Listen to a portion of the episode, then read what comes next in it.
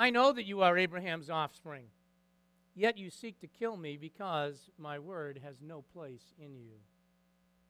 I speak the things which I have seen with my father. Therefore, you also do the things which you heard from your father. They answered and said to him, Abraham is our father. Jesus said to them, If you are Abraham's children, do the deeds of Abraham. But as it is, you are seeking to kill me, a man who has told you the truth, which I heard from God. This Abraham did not do. You are doing the deeds of your father.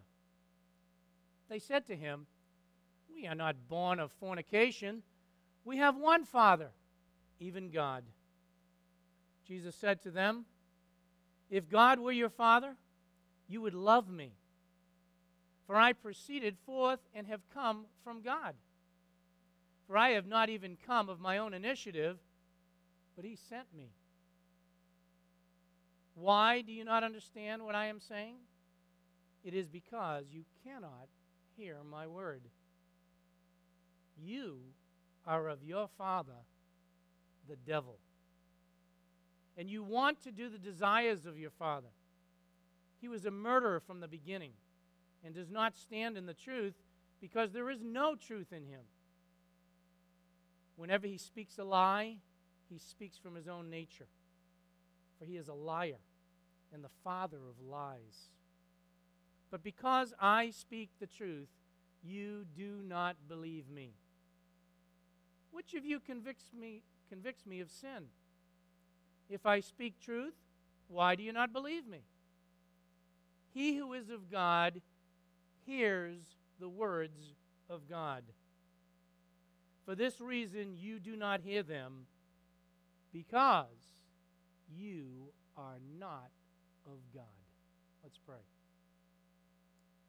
Our Father in God, as we come to this text, this very powerful text that can cause all of us to examine ourselves, we pray, Father, and thank you that we are so encouraged by that which we've sung and by praying for others this morning and by giving. But Father, we're so grateful this morning that you gave you gave out of your precious love by sending your Son, the Lord Jesus Christ. Thank you and praise you for the boldness of the Lord Jesus Christ, not only in coming to die for sin, but the boldness in even convicting men and also challenging men on that which they professed. And we pray, Father, this morning that you'd use the Word of God. Help us, Father, to allow the Word of God to take root, to run its course in our life. Father, the distractions that can come our way. We are so mindful of the fact that Satan seeks to blind the hearts and the minds. We pray that the Holy Spirit would overpower, that the Word of God would accomplish its purpose in accordance with Hebrews chapter 4, and that, Father, as it goes forth today, you would get all the honor and glory. We pray this in Christ's name. Amen. Please be seated. Good question to start with today. Descendants of whom?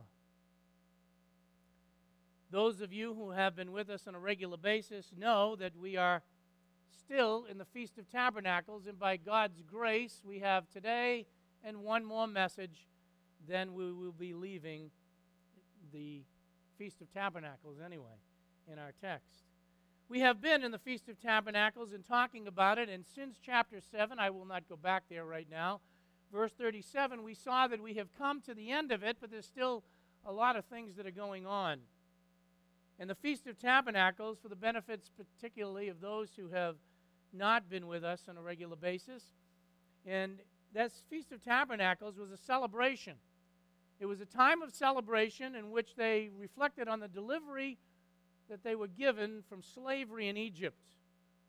They were celebrating God's presence being with them, God tabernacling with his people in the Old Testament in the form of a cloud and fire.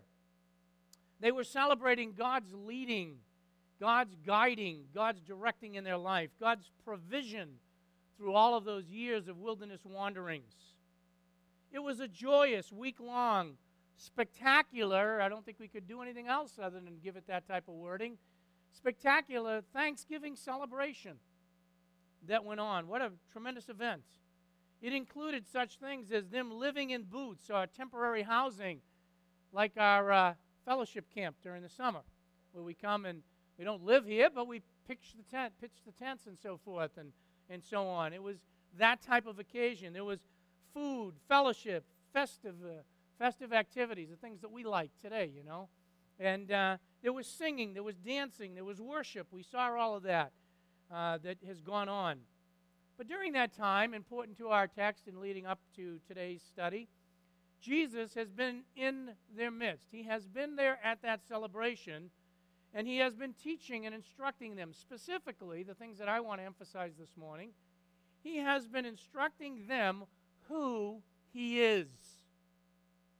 Keeping in mind the brief review that I just did, he has been instructing them and has taught them that he indeed is the presence of God. He's the presence of God among them right now. He indeed is the true Messiah, the promised one of the Old Testament, the one that they've been looking forward to coming. He has taught them that it is He, Jesus Christ, who is the source of life. It is Jesus Christ who is the living water, all reflected in what was going on at that feast. He has taught them that He is the light of the world. Let's not confuse that. I know exactly the text that Pastor Chris was referring to this morning in Matthew. But it is Jesus Christ who is the light of the world. Then we, as children of God, certainly according to Philippians, are to let that light shine now before men. But He is the light of the world. As a result of His instruction, as a result of His teaching at this week long feast that has been going on, many had become hostile. Let's just look at one verse there, verse 20 of chapter 8. Many had become hostile toward him and wanted to seize him and again, we're going to come to it in the text this morning. They wanted even to kill him. They wanted to dispose of this teacher who would dare say that he is the presence of God, dare say that he is the Messiah, dare say that he's the living water, dare say that he's the source of life, and that he is the light of the world. So many wanted to kill him. However, according to verse 30 of the text, leading closer to where we are, Others had believed on him, according to the text, as he spoke these things, many had come to believe on him. Now, we have now seen in our study what that means is many had come to give a profession of belief in that which he had taught. It is what we called a profession of faith. As they have given a profession of faith, then the Lord Jesus Christ turned his attention specifically Let's see this again. Specifically to those who said they believed him. Look at verse 31. Now, there, Jesus, therefore, was saying to those Jews who had believed him, referring right back to verse 30. He is talking to those who say, if you will, to use our terminology, Christ is my Savior. I have believed on the Lord Jesus Christ. I am a Christian, if you will. He's directing his attention specifically to those who make that profession. And I will say again, we are living in a time in which very frequently, when someone makes a profession of faith, everybody jumps for joy, which we should do. But we are very quick to give assent to that profession of faith, number one.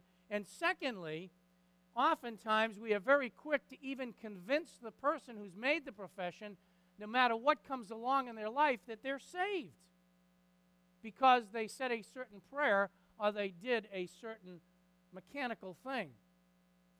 I want you to notice that that is not the way the Lord Jesus Christ reacted. And I think that's the way we should not react, by the way. Joyous when we're sure, yeah. He challenged the genuineness.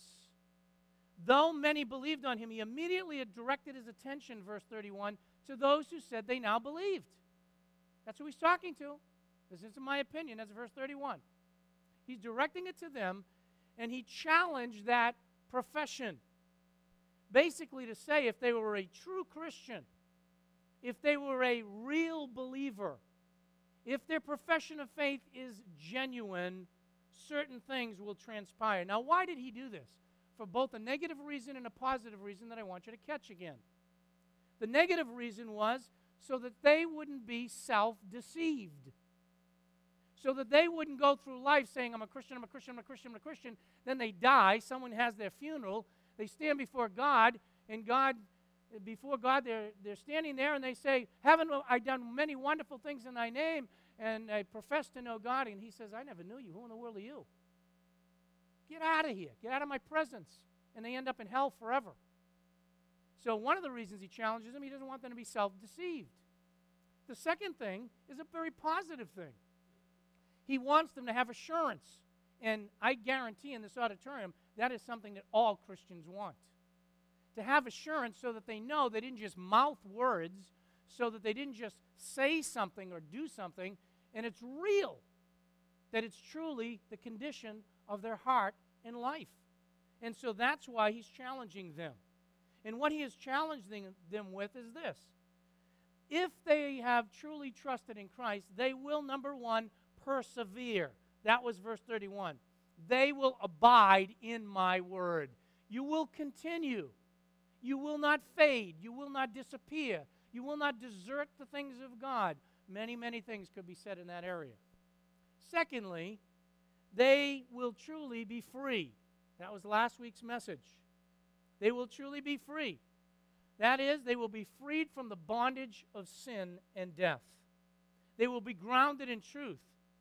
Thus, a true child of God continues on in the things of God, number one.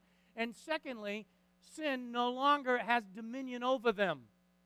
Sin no longer is controlling their life. That is an evidence. And by the way, that's an evidence for you, and it's an evidence for me. Now, they reacted to that in verse 33. In verse 33, they answered him and said, We are Abraham's offspring. That was one aspect to it. In other words, they are the descendants. Literally, the word is they are the seed. They are the sperm, if you want. That's literally what it is, of Abraham. And he goes on to say a second aspect they were not anybody's slave. So there's two aspects of last week's message that they respond to. And as we addressed that last week, we saw that Jesus, in that message, addressed the second aspect in verses 34 to 36, which brings us right up to date. In verses 34 to 36, he addressed the second aspect, the slavery. And he essentially pointed this out everyone is a slave. You are either a slave to sin or a slave to God. You, uh, everyone might not think they're a slave, but whoever your master is that's controlling you, you are giving into. And in that text, he was showing how basically even those who don't realize it are controlled by sin, and that is their master. That is verses 34 to 36. So the sinner is a slave to sin, verse 34, and that Jesus is the only one who can provide personal freedom that's truly freedom, verse 36 freedom indeed from the power of sin. That was last week. Now we, goes, we come to this week's part of the text, and he goes back to the first comment that they made when they said in verse 33, We are of Abraham's seed. He's already addressed the second, now he goes back to the first. He addresses their patronage, he addresses their offspring, he addresses their descent, he addresses their seed, if you will. And Jesus deals with it by pointing to three potential fathers, as I have in your outline. One is Abraham, the second one is God, and the third one is the devil or Satan. It is important to note a couple of things right away this morning in case you get tuned off on some of the things that we say later on. Going to give it to you right away. What he will deal with in verses 37 to 47 shows this very important point. You will know who your father is based on your life. Got it? The actions that come out of your life, the lifestyle that you are pursuing, the works that are seen in your life. You can say anything you want. Your lifestyle, your actions, your works, not your profession, will point to who your Father is.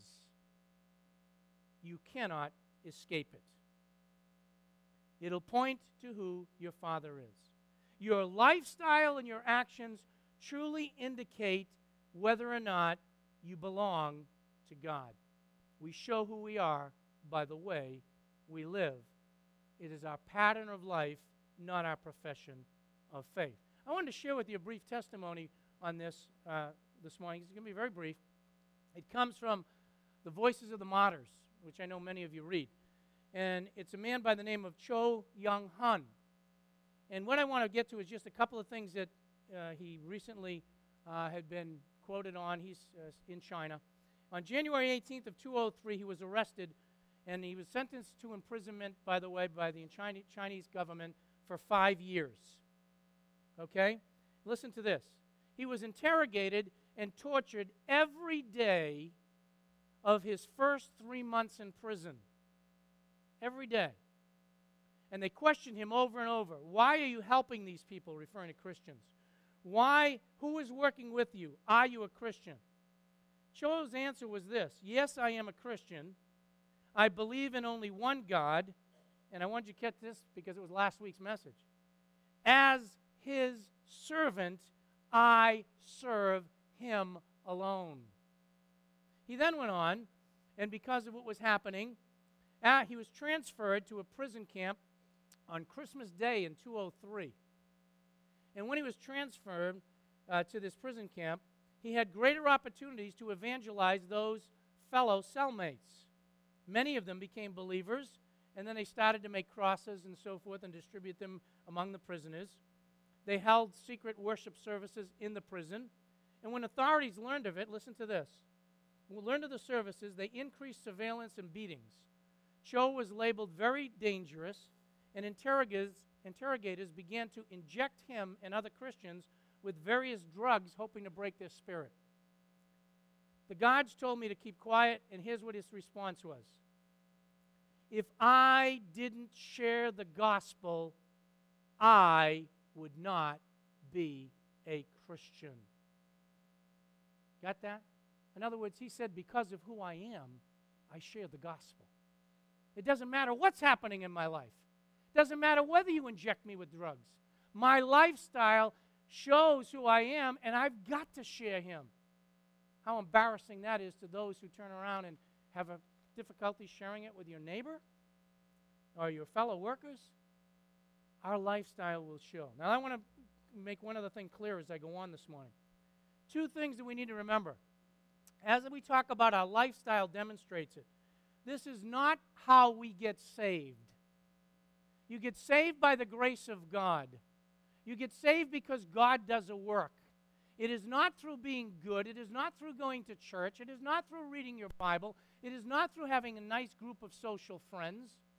It is not through anything that we do of ourselves that we get saved. So works do not produce salvation.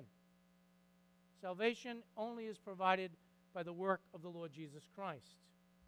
Nor, secondly, catch this one, are we saying that once I am saved, that my life is perfect. That's not so at all. Sometimes we think because we come and we get under the conviction of the word that everybody's life has to be perfect and nothing goes wrong. No, not at all. For example, let me give you two quick examples of people that you know. One is Paul. Paul, who I look up to tremendously, and I'm sure you do, said in the scripture, The things I want to do, I don't end up doing. The things I don't want to do, uh, I, did I get that right? The things that I don't want to do, I do. The things that I want to do, I don't do. Now I got it right. Okay?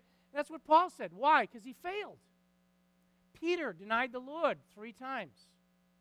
Peter, at the end of his epistles, I think it's the very last verse that Peter penned. What he said is, grow in the grace and knowledge of our Lord Jesus Christ. It takes growth. So we're not talking about perfection because the Christian has to walk by faith. He walks by the grace of God. What we are talking about, though, is that our pattern of life will reveal who we are, whether we have life or we don't have life. Okay?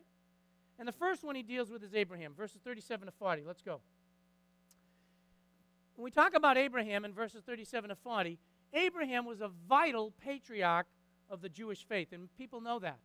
It was through Abraham that God promised blessings to come, both the land, that is where Israel was to be, the seed, that is through which the Messiah would come, and that through Abraham all the nations of the world will be blessed, including the nation of Israel and its found, founding and so forth. So, favor with God came through Abraham. So, he was a very essential patriarch.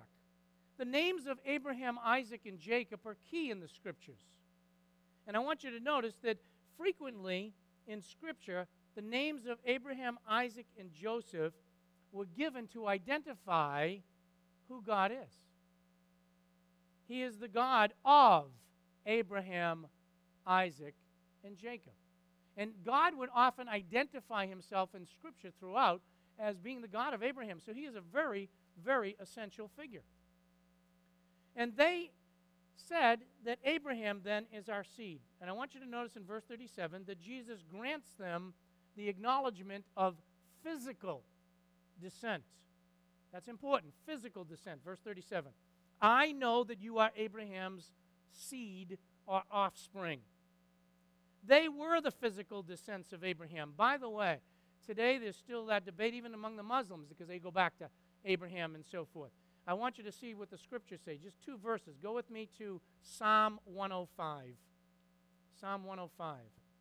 These are verses that you should somehow mark in your Bible because it identifies who the children of Abraham are physically. Psalm 105, verse 6. O seed of Abraham, his servant, O sons of Jacob, his chosen ones. He's referring to Israel. They are the seed of Abraham, they are the sons of Jacob, they are the chosen people of God. Go to Isaiah 41. Isaiah 41.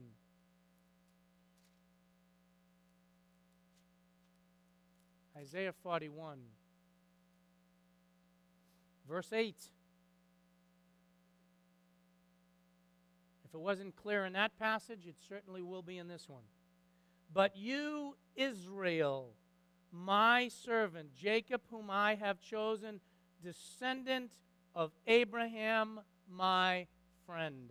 The people of God are the is- Israelites. That's who God had chosen. They are the physical descendants of Abraham. And so that's what he's consenting to back in John chapter 7.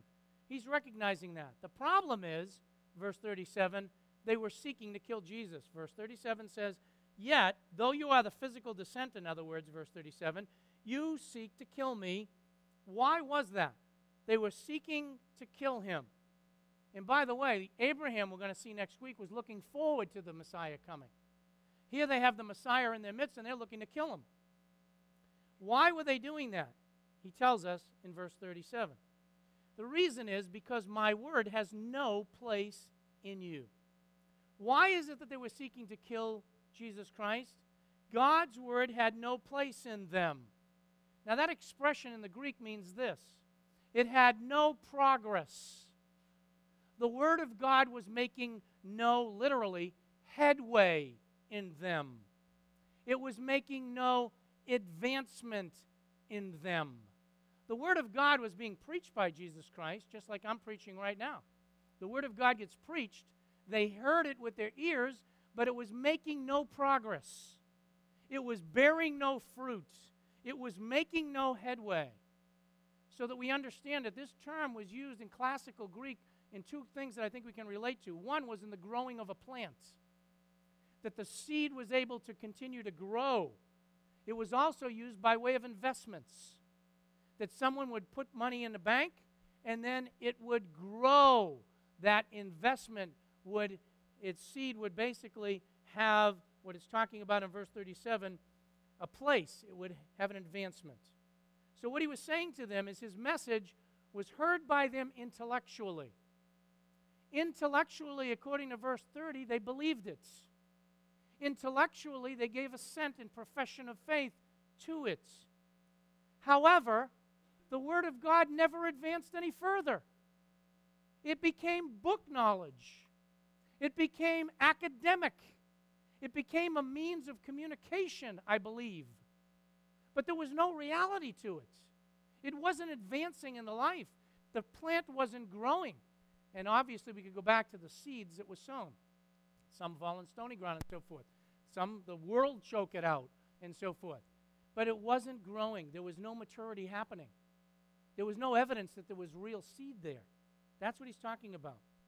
Their lives had not changed. The words were there. But it, even as anyone could observe, the reality was not. When someone has truly trusted in Christ, I want you to get it right away. Your life will change. Not by you forcing the change, it's because God's seed is in you, because you've been born from above. Go with me to 1 Thessalonians chapter 2. 1 Thessalonians chapter 2.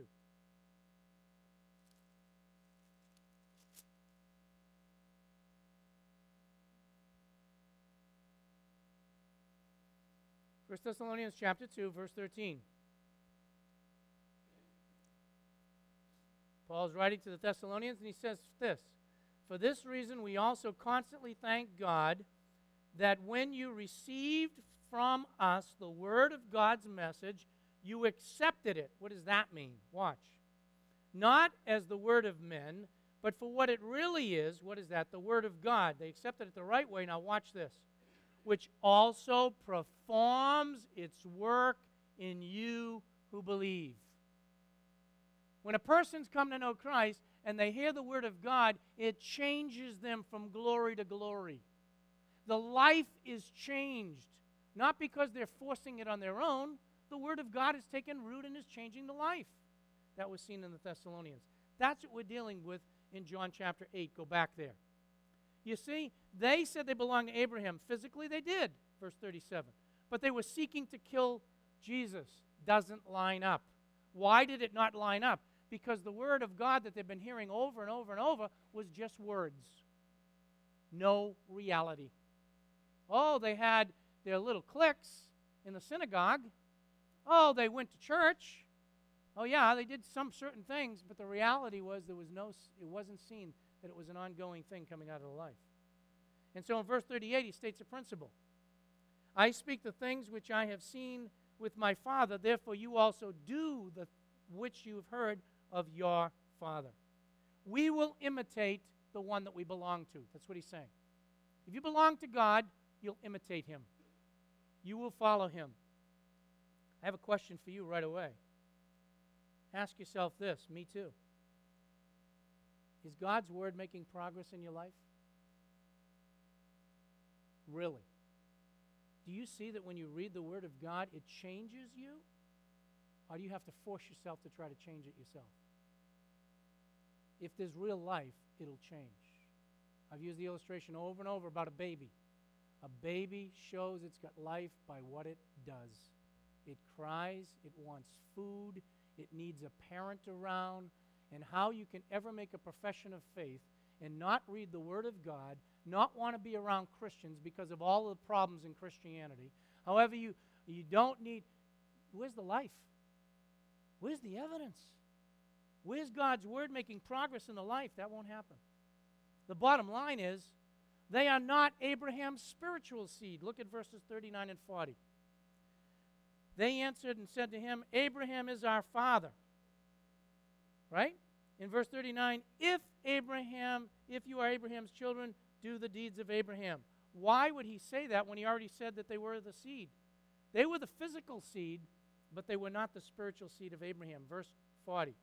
But as it is, you are seeking to kill me, a man who told you the truth, which I heard from God. This Abraham did not do. What did Abraham do? Abraham basically believed God, and if I can't do it because of time. But if we went back to Genesis chapter 12, God said, Leave your family, do this, and follow me. What did he do? He left. He didn't just say he believed God, he went. By the time you come to verse 15, God says it'll be like your seed will be like the star. He believed. He was an old man. Your wife is going to have a child. When you guys are of the age of 190, I am going to let her birth a child. right. No, he believed God and he acted on it. He acted on it. He believed God. And the bottom line is, by the way, Israel should have known this. I'm going to give you the reference to save me time.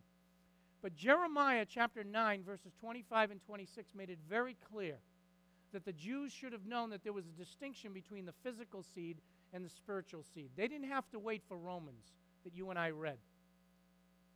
Romans chapter 2 makes it very clear that not everyone who is Abraham's physical seed is Abraham's spiritual seed.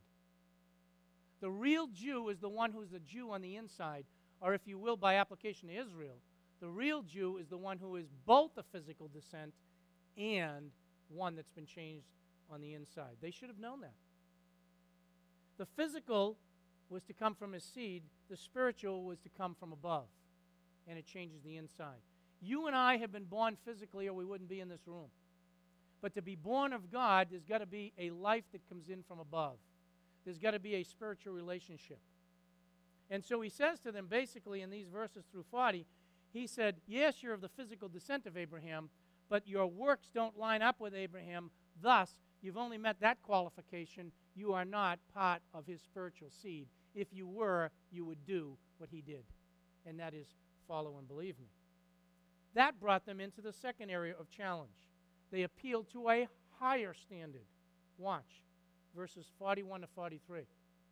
You are doing the deeds of your father. They said to him, We were not born of fornication. I'll explain that in a minute.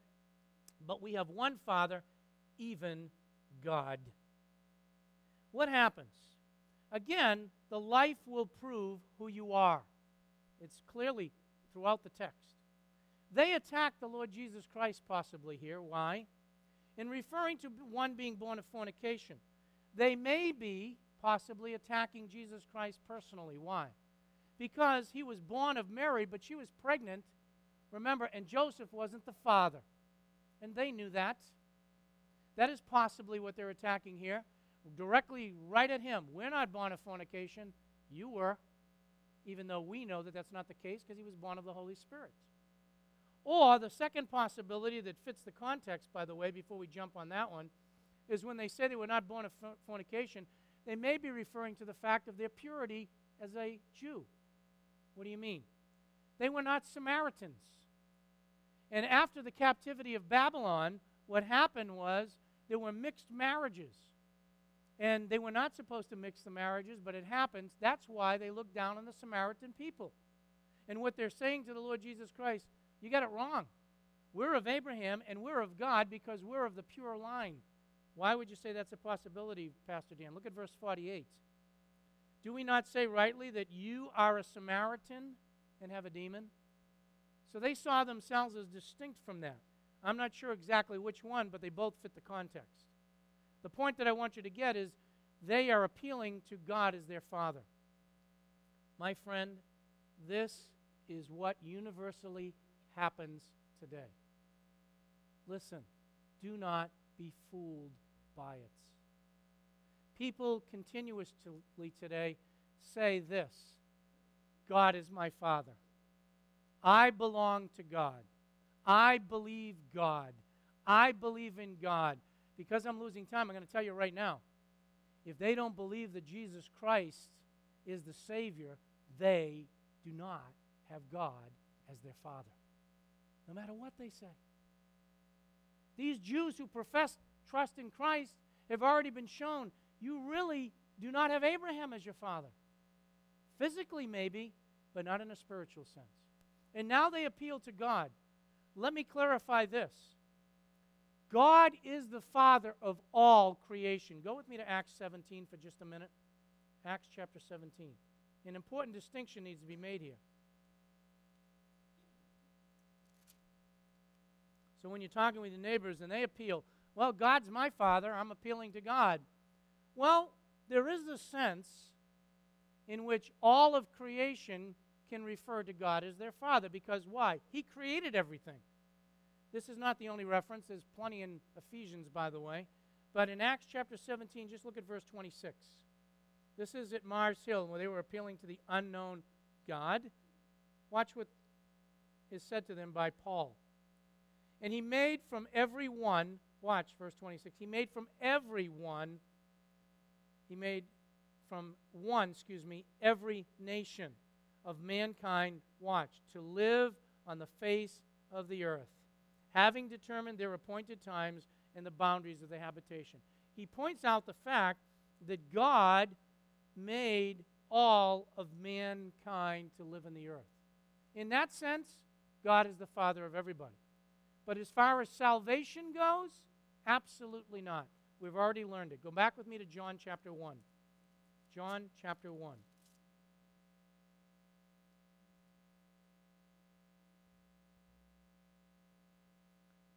John chapter 1, verses 12 and 13. But as many as received him, that is Jesus Christ, the Word of God, the one sent of God, to them he gave, watch, the right to what? Become children of God. Even to those who believe in his name. Watch verse 13. Who were not born of blood. You see, because we have physical blood in us and physical life, we are children of God. But salvation is dealing with people who are not born of blood or of the will of the flesh or of the will of man, verse 13, but of God. Salvation needs to be distinct. And as far as salvation goes, to say you belong to God, that He is truly your Father spiritually, you must come through Jesus Christ. Period. So while we're all children of God by birth and creation, the only children of God are the ones who have come the way God has detected and determined, by the way. And how would that be? Go back to John 8, verses 42 and 43. Jesus said, watch, conditional, if God were your father, indicating, by the way, he's not, you would do what? Love me. Love who? Jesus Christ. You can't possibly say, that God is your Father, you can't possibly say, I'm trusting God. I don't know about Jesus Christ, but I'm trusting God. We've already seen that in chapter 5 of the same book, by the way, back in verse 23. It said this Truly, truly, I say to you, he who hears the, my words and believes on him who sent me has eternal life and does not come into judgment but is passed from death into life. Who's that? Verse 23. In order that all may honor the Son. He who does not honor the Son does not honor the Father. You see? He's saying to the Jews, You say you know God. You say God's your Father, and you're ki- going to want to kill me, Jesus says. Doesn't line up.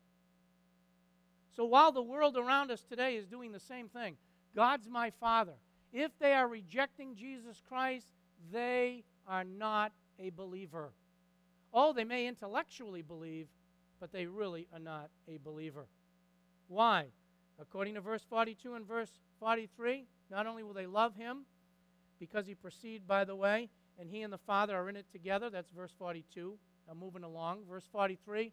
Why do you not understand my saying? It is because you cannot hear my word. The person that doesn't hear the word of God and have a response to it, and it doesn't have its way in that life, is not a believer. It's only a professor. Because when the Word of God is heard and taken in, and the only one that can do that is a person who has had their heart and their, their mind enlightened by the Spirit of God, according to 1 Corinthians chapter 2 and verse 14. Because the natural mind does not receive the things of the Spirit of God. The evidence of knowing God the Father will be you'll love Jesus Christ, and the Word of God will be taking its way in your life. The reality of the third alternative is something that the world doesn't want to consider as we wrap it up. And I guarantee no one in this audience wants to consider it. Nobody talks about it. Don't want to consider it, don't want to see it as a possibility. And that is that a person's father is the devil. People love to go on the streets and say, God's my father, and never even consider while you're saying that it may be that your father is truly Satan. Look at the frightening statements in verses 44 to 47. How's this for bluntness? remember this. Verse 31. Jesus is talking to the Jews who said they believed in him, who had believed in him. They made a profession of faith. Verse 44. You are of your father. Who is he? The devil. They profess faith. Why did he say this? Because he was mean. No. He wanted them not to be self deceived. He wanted them to have assurance. And right now they were self deceived. They thought they were the children of God. They thought they knew God. They thought Abraham spiritually was their father. They thought they were on their way to heaven, if you will. And they were, had, had both feet in hell. Satan was their father. What was Satan? Let me summarize it. You look at verses 44 to 47. I already read them. According to this passage, Satan was a murderer. There's no truth in Satan. None. Satan what? Is a liar. Put it to you this way a little truth with falseness is a lie. And Satan going way back to the Garden of Eden, right? What happened? Did God really say that? I can't tell you how many times I've heard professing Christians say that. Yeah, I did God really say that? Is that really what it means? Well, I know God says that, but you know, we're in a different culture today. You know, I think God said that in His Word, but it hasn't got application to me. God doesn't understand all my circumstances. You know why you're saying that? It's because God's Word is trying to show you where the problem is, and you won't listen because it's not making progress. That ought to cause you to go back and say, if it's not making progress, something's wrong. What were their actions? Their actions were to do just exactly what Satan did. What? Satan was a murderer? They want to kill Jesus. No truth was in him. They wouldn't believe the truth. Satan is a liar. They were lying about who Jesus was. Throughout the text, we've seen that already. And that is exactly what happens today. Jesus, well, I don't know if he's God. That's a lie. He is God. I don't know that Jesus is the only way. That's a lie. He is the only way. I don't know that, you know, you can't get to heaven a different way since God's the, uh, the God of all people. He is the God of all people by creation. But the only ones that are his children who have come through Jesus Christ, John chapter 1, verses 12 and 13. You see? Satan loves. Don't kid yourself. Satan wants to blind the hearts and the minds at 2 Corinthians chapter 4 verse 4 so that you don't see the glorious gospel of Jesus Christ and he was doing that to them. Satan is an angel of light. He makes himself look good. We've been studying this on Sunday evenings and Sunday mornings before. He can even use miracles, my friend, to deceive people. You've got to know the Word of God and you've got to know who Jesus Christ is. And, fellow Christian, who truly do know the Lord Jesus Christ in your lifestyle, again, it's not perfection, but you're trying to walk with God and yield to the Spirit of God and you fail and fall. Why? Because Satan is seeking to devour anyone he can devour. That's 1 Peter chapter 5. He's like a roaring lion and wants to eat us alive presents himself as an angel of light. You see? And the bottom line is there is no sin in Jesus, verse 46. He speak the truth, they wouldn't believe him. And he says to them, Who convicts me of sin? That is everywhere evidence in Scripture, by the way. He who knew no sin became sin for us. You cannot accuse Jesus Christ of sin. That is why he came. Out of the love of God. I understand that. And because God chose to send his son, yes. But he sent him because he's the only one that could satisfy a righteous and a holy God. We are all sinners. Jesus Christ is not. And he is the only way to God. The Jews wouldn't accept him as the Messiah. They wouldn't accept him. I have to wrap it up. What have you got here? The bottom line, I want you to see this before I give you the summarization, is verse 47. He who is of God hears the words of God.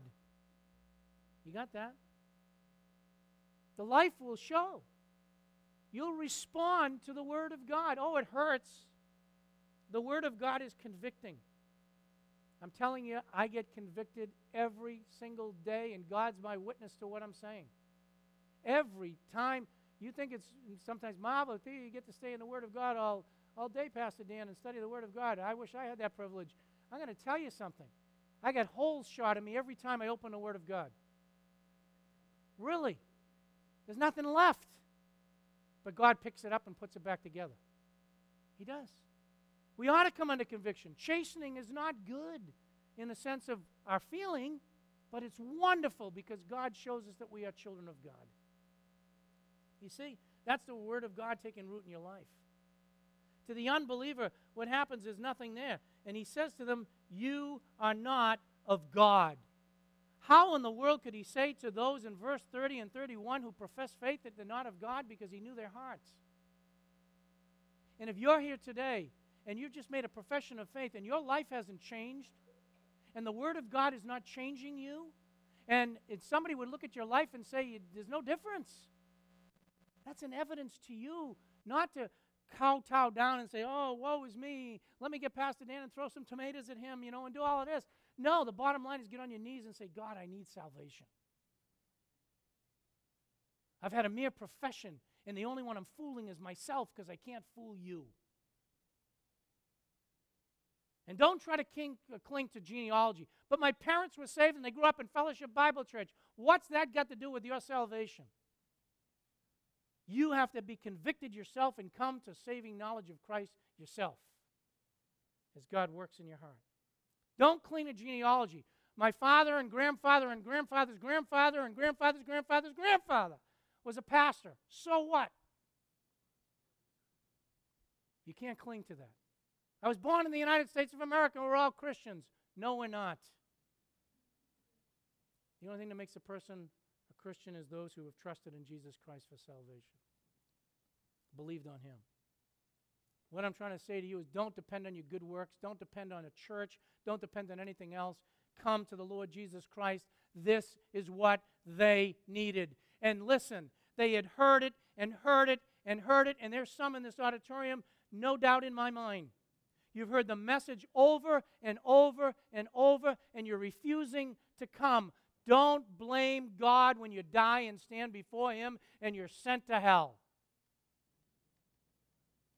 But to avoid that, believe in the Lord Jesus Christ today and you'll be saved. And, fellow believer, let me close with this.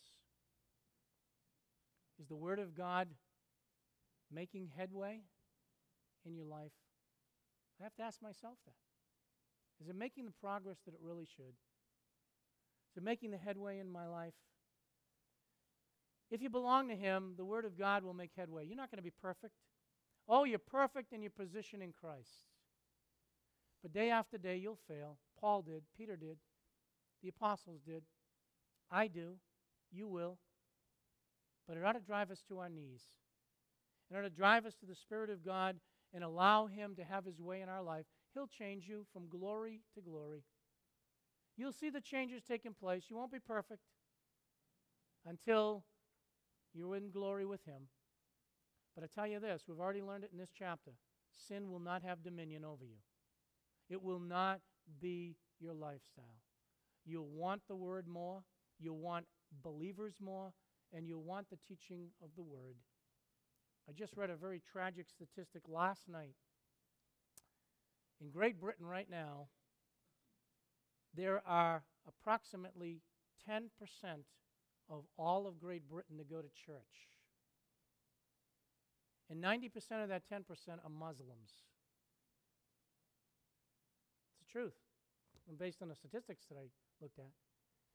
And in the survey that was done, and this is not to excuse what I just did to you, so don't think I did that. The Lord knows my heart. But the bottom line in the statistics that I read was that professing Christendom does not want anything more than a 20 minute message from the Bible. And when it's given, they want entertainment with it. That's professing Christendom. All they want is to be entertained at a service. We ought to be thriving for this book. Thriving for this book. Because this is what's going to help us to grow. Let's close in prayer. Our Father in God, I thank you and praise you for the boldness of the Lord Jesus Christ to confront those that had made a profession of faith and to call them on the carpet. They were relying on the connection to Abraham. They were relying on the universality of God being the Father. And never even crossed their mind that Satan could be their father. And yet, because of your love, you pointed out how while they were physical descents, their actions showed that they were not spiritually the children of Abraham. That while they appealed to God, they did not do the works of God. And while they would never have looked to Satan, their lives, through lies, through murder, through deception, showed that that's who they really belong to. Father, do you work among us? If there be anyone here that's made a profession of faith that has not truly trusted in Christ, bring them to conviction right now. Don't let the day pass that they would come to trust in Christ. Others, maybe who uh, for the first time have been brought into conviction, maybe they've heard the message over and over and over again and have been rejected. But Father, may the Holy Spirit do His work in their heart. Might they, right there in the pew, come to believe on the Lord Jesus Christ, the only way, truth, and life, the only Messiah, the only one sent of you, and might they be saved. Father, those of us that know you, we know that, Father, the flesh is weak. We fail day in, day out. We thank you for your grace and your love. Help us to grow in the wisdom and knowledge of the Lord Jesus Christ. Might the Word of God have its progress in our heart to change us from glory to glory so that you might get all the glory and that, Father, we might just be truly joyous, as we've talked about this morning, in knowing you, in knowing you're working through us. Thank you for this time. We pray these things and ask guidance for the meeting that will follow. Pray in Jesus' name.